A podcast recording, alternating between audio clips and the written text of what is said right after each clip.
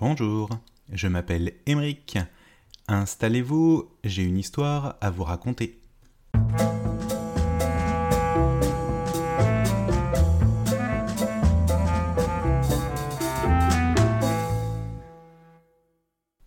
Au milieu d'une forêt, en une belle place, bien aérée bien éclairée par le soleil, croissait un charmant petit sapin. Tout autour de lui se trouvait une quantité de camarades plus âgés et par conséquent plus grands que lui. Des pins et des chênes énormes. Le plus ardent désir du petit sapin était d'égaler en hauteur ses voisins. Ce désir était tel qu'il ne faisait plus attention au brillant soleil ou au ciel bleu, ni aux joyeux enfants du voisinage qui, en chantant ou en babillant, des fraises et des framboises, même eux passaient inaperçus devant lui. Souvent, ces enfants, quand ils avaient terminé leur promenade, venaient s'asseoir au pied du petit sapin, en disant Oh, comme il est joli et mignon Oh, le beau petit arbre Ces paroles, qui auraient dû lui plaire au petit sapin, le remplissaient de dépit.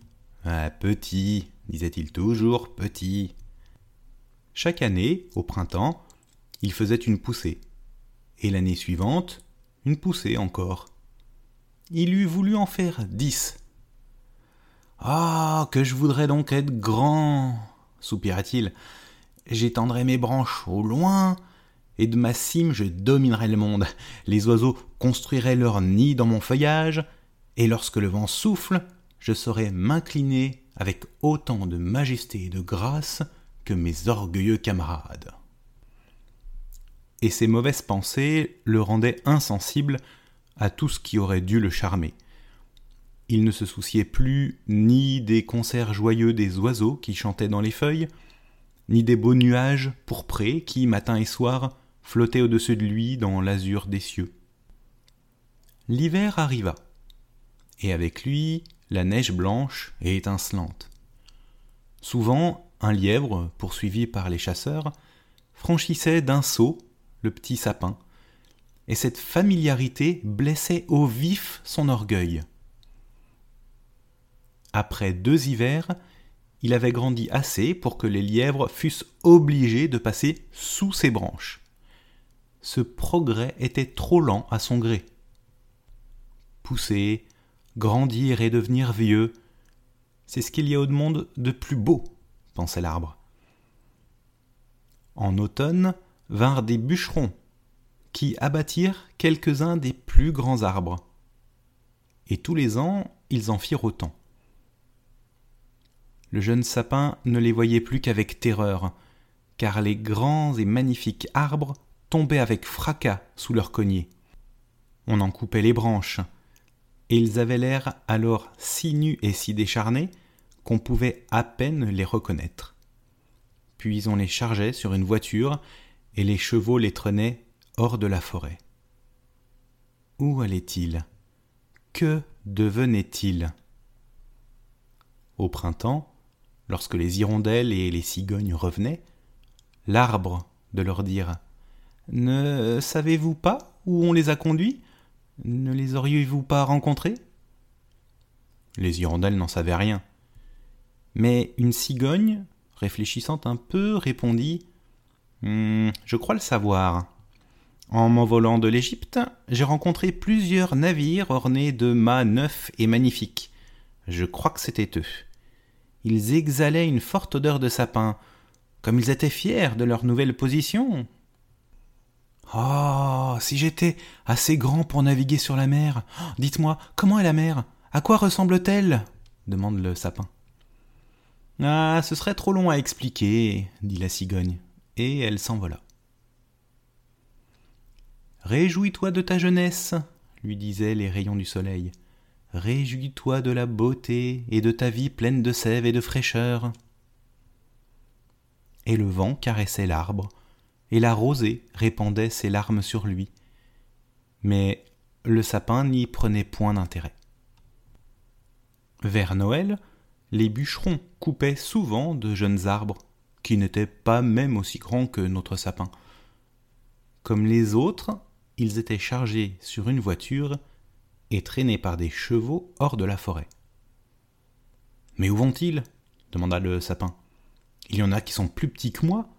On leur a laissé toutes leurs branches, mais, mais où vont-ils Nous le savons bien, nous le savons bien, gazouillèrent les moineaux. Nous avons été dans la ville et nous avons regardé à travers les fenêtres. Ils sont arrivés au plus haut point du bonheur et de la magnificence. On les a plantés au milieu d'une belle chambre bien chauffée pour les orner ensuite de pain d'épices, de bonbons, de jouets, de lumière. Et alors? demanda le sapin en frémissant de toutes ses branches. Qu'est-ce qui est arrivé? Bah, c'est tout ce que nous avons vu, mais euh, c'était très très beau. Hein. Et est-ce que moi aussi je serais destiné à une carrière aussi brillante? pensa le sapin. Oh, cela vaudrait encore mieux que de naviguer sur la mer. Oh, que le temps est long. Quand serons-nous à Noël pour que je parte avec les autres?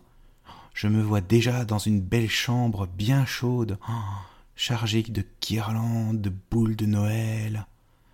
Et ensuite, ouais, ensuite il viendrait probablement quelque chose de mieux encore. Sans cela, pourquoi nous parer avec tant de luxe? Comme je suis curieux de savoir ce qui m'arriverait. Ah, je souffre d'impatience, vraiment. Ah, vraiment, je suis bien malheureux. Hein. Réjouis-toi, lui disaient le ciel et les rayons du soleil. Réjouis-toi de ta jeunesse qui fleurit au sein de la nature paisible. Toujours inquiet, le sapin croissait toujours. Son feuillage, devenu plus épais et d'un beau vert, attirait les yeux du passant, qui ne pouvait s'empêcher de dire quel bel arbre Noël arriva, et il fut choisi le premier. La hache le frappa au cœur. Après un soupir, il tomba presque évanoui. Au lieu de penser à son bonheur, il se sentit tout affligé de quitter le lieu de sa naissance. Il savait qu'il ne reverrait plus ses anciens camarades, les petits buissons, les gracieuses fleurs qui l'avaient entouré, peut-être pas même les oiseaux. Ah, son départ le rendait tout triste. L'arbre ne revint à lui qu'au moment où, avec plusieurs autres, il fut déchargé dans une grande cour. Un homme arriva, et dit en le désignant Oh, celui-ci est magnifique, c'est ça qu'il nous faut vinrent ensuite deux domestiques en superbe livrée qui portèrent le sapin dans le salon d'un grand seigneur. Partout des tableaux d'un grand prix, sur la cheminée des porcelaines de Chine, les meubles étaient d'ébène et garnis de satin, les tables couvertes d'objets d'art, de livres illustrés, de magnifiques gravures. Il y en a pour cent fois cent écus, disaient même les enfants on planta le sapin dans une grande caisse pleine de sable. Cette caisse était recouverte et comme vêtue d'étoffes de mille couleurs. Oh, comme il tremblait. Que devait-il donc lui arriver? Les enfants et les domestiques se mirent à l'orner. Ils suspendirent à ses branches de petits cornets de papier doré remplis de bonbons. Ensuite, ils y attachèrent des pommes et des noisettes argentées, toutes sortes de jouets et plus de cent petites bougies rouges, bleues, blanches, des poupées qui ressemblaient à de véritables enfants, tels que l'arbre n'en avait jamais vu, se reposaient sur ses branches, et au sommet de sa couronne étincelait maintenant une étoile semblable à un diamant. Quel luxe, quelle splendeur. Ce soir, s'écrièrent les enfants, comme il sera beau et brillant de lumière. Oh, pensa l'arbre, je voudrais déjà être à ce soir, que toutes les bougies fussent allumées. Mais qu'arrivera-t-il après? Les autres arbres de la forêt viendront-ils me regarder? Les moineaux me verront-ils à travers la fenêtre? Resterai-je ici, hiver et été, toujours paré ainsi? Pauvre sapin, qu'il devinait mal. Et cependant, ses réflexions étaient un supplice pour lui. Le soir arriva, et les bougies furent allumées. Quelle magnificence L'arbre tremblait si fort qu'une bougie en tombant mit le feu à l'une de ses branches. Ah Ah s'écria-t-il en frémissant. Au secours Au secours Au secours crièrent les enfants. Les domestiques accoururent et éteignirent le feu. Dès ce moment, l'arbre n'osa plus trembler. Il avait peur d'endommager sa parure. Il était tout étourdi de sa splendeur.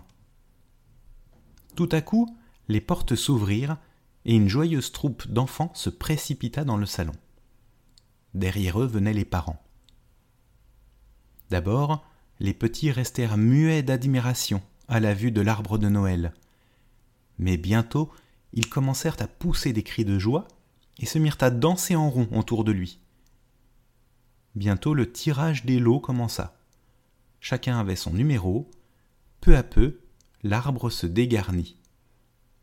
À mesure qu'un numéro était appelé, il perdait un de ses joyaux qui, de ses branches, passait aux mains émues des enfants. Que font-ils? pensa l'arbre. Que va-t-il m'arriver? Cependant, tout ce qu'il avait eu de plus précieux avait peu à peu été détaché de ses branches. Les bougies aussi se consumèrent et furent éteintes l'une après l'autre. Alors les parents permirent le pillage des menus objets et des bonbons qui restaient. Les enfants ne se le firent pas dire deux fois. Ils se jetèrent sur le sapin avec tant d'impétuosité qu'il lui était renversé si son étoile qui le fixait au plafond ne l'eût pas retenu. Après l'avoir complètement dépouillé de ses ornements, les jeunes pillards se remirent à danser et à jouer. Et personne ne fit plus attention à l'arbre, si ce n'est la vieille bonne, qui vint regarder s'il n'y avait pas laissé, par hasard, une orange ou une figue dont elle aurait pu faire son profit. Une histoire, une histoire s'écrièrent les enfants, et ils attirèrent vers l'arbre un bon et gai vieillard qui s'était fait le compagnon de leur jeu malgré son âge, et qui s'assit. Nous sommes là sous un arbre, dit-il. Ce pauvre sapin coupé nous représente une forêt et peut-être pourra-t-il profiter de ce que je vais vous raconter. Je ne vous dirai qu'une seule histoire. Voulez-vous celle d'Ived Aved? Ou celle de Klumpdump qui roula en bas d'un escalier, ce qui ne l'empêcha pas d'arriver plus tard à de grands honneurs et d'épouser une princesse Ived Aved crièrent les uns. Klumpdump dirent les autres. Et le bonhomme raconta l'histoire de Klumpdump, qui roula en bas d'un escalier et épousa une princesse. Les enfants applaudirent en criant Encore une, encore une. Ils voulaient entendre aussi celle d'Ived Aved, mais ils furent obligés de se contenter de Klumpdump. Cependant, le sapin restait muet et pensif. Jamais les oiseaux de la forêt ne lui avaient raconté rien de pareil. Cette histoire doit être vraie, se dit-il, car euh, celui qui l'a racontée m'a l'air d'un bien honnête homme. Qui sait si, moi aussi, je ne finirai pas par rouler en bas d'un escalier et par épouser une princesse Demain ils vont probablement morner de nouveau, me couvrir de nouvelles lumières, de jouets, d'or, de fruits. Je me redresserai fièrement, et j'entendrai encore une fois l'histoire de Klumpdump, peut-être même celle d'Ived Aved par-dessus le marché, puis il s'abandonna à ses pensées et resta toute la nuit sombre et silencieux. Le lendemain matin, les domestiques entrèrent dans le salon. Ah. Ils vont me faire une nouvelle toilette, pensa l'arbre. Mais il fut traîné hors de la chambre, monté dans le grenier et jeté dans un coin obscur. Mais qu'est-ce que cela signifie? se demanda-t-il. Qu'est-ce que je vais faire ici? Et il s'appuya contre le mur en réfléchissant. En vérité, il avait le temps de réfléchir, car les jours et les nuits se passèrent sans que personne entrât dans le grenier. Lorsqu'on y vint un jour, c'était pour chercher quelques vieilles caisses. Le sapin restait où il était. On l'eût dit complètement oublié. Maintenant nous sommes en hiver, pensa-t-il. La terre durcie et couverte de neige Il faut qu'on attende le printemps pour me planter. C'est pour cela sans doute qu'on m'a mis à l'abri. Ah, les hommes sont vraiment bons. Ils savent prendre leurs précautions. Ah, seulement c'est dommage que ce grenier soit triste et si abandonné. Pas même un petit lièvre. C'était pourtant bien gentil lorsque dans la forêt un petit animal venait jouer sous mon ombre, ou quand des oiseaux babillards venaient se dire leurs secrets sur mes branches. Ah, il est vrai que dans ce temps-là, je m'en fâchais. Ah, qu'est-ce que j'avais tort. Ici, rien de tout cela. Je m'ennuie horriblement. Deux petites souris qui sortaient de leur trou, accompagnées bientôt d'une troisième. Elles flairèrent le sapin et se glissèrent dans ses branches. Quel terrible froid dit l'une. N'est-ce pas, mon vieux sapin? Mais je ne suis pas vieux du tout, répondit l'arbre. Il y en a de bien plus âgés que moi. Et d'où viens-tu? Que sais-tu? As-tu vu les plus beaux pays du monde? Connais-tu seulement l'office, ce bon endroit où de nombreux fromages sont couchés sur des planches, où sont suspendus tant de jambons, là où l'on danse sur des paquets de chandelles, où l'on entre maigre et d'où l'on sort gras Non, je ne connais rien de tout cela, mais, je connais la forêt où le soleil brille au milieu des arbres et où les oiseaux chantent gaiement leurs refrains. Puis il raconta sa jeunesse, et les petites souris, qui n'avaient jamais rien entendu de semblable, s'écrièrent Oh, comme tu es heureux d'avoir vu toutes ces belles choses oui, dit le sapin. Dans ce temps-là, il est vrai, j'étais assez heureux. Puis il leur raconta son aventure du soir de Noël, sans oublier la magnificence avec laquelle on l'avait orné. Les petites souris l'écoutaient avec plaisir. Oh, tu sais raconter d'une manière charmante, dirent-elles. Et la nuit suivante, elles revinrent avec quatre de leurs compagnes pour que le sapin leur répétât son histoire. L'arbre raconta de nouveau et ajouta tout bas cette réflexion. Ouais, c'était un temps bien heureux. Et il peut revenir encore, hein. Klumdump roula bien en bas de l'escalier, ce qui ne l'empêcha pas d'épouser une princesse. Et ce disant, il pensa à une petite aubépine qui poussait dans la forêt et qui lui semblait une véritable princesse. La nuit suivante, il eut un auditoire encore plus nombreux, et le dimanche d'après, deux gros rats se joignirent aux souris pour l'écouter. Vous ne savez que cette histoire? demandèrent les rats. Euh, rien que celle-là. Et le soir où je l'entendis pour la première fois fut le moment le plus heureux de ma vie. Elle n'est pourtant pas bien intéressante. N'en sauriez-vous pas une autre qui parla de l'art et de chandelle, ou qui concerne l'office? Non, répondit l'arbre. En ce cas, merci et portez-vous bien, dirent les rats. Et ils s'en retournèrent chez eux. Peu à peu, les souris disparurent aussi, et l'arbre resta seul de nouveau.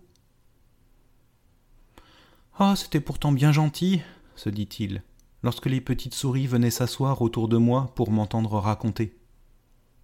Maintenant, cela aussi est fini. Ah, comme je serais content lorsqu'on me retirera d'ici. En effet, il fut retiré du grenier.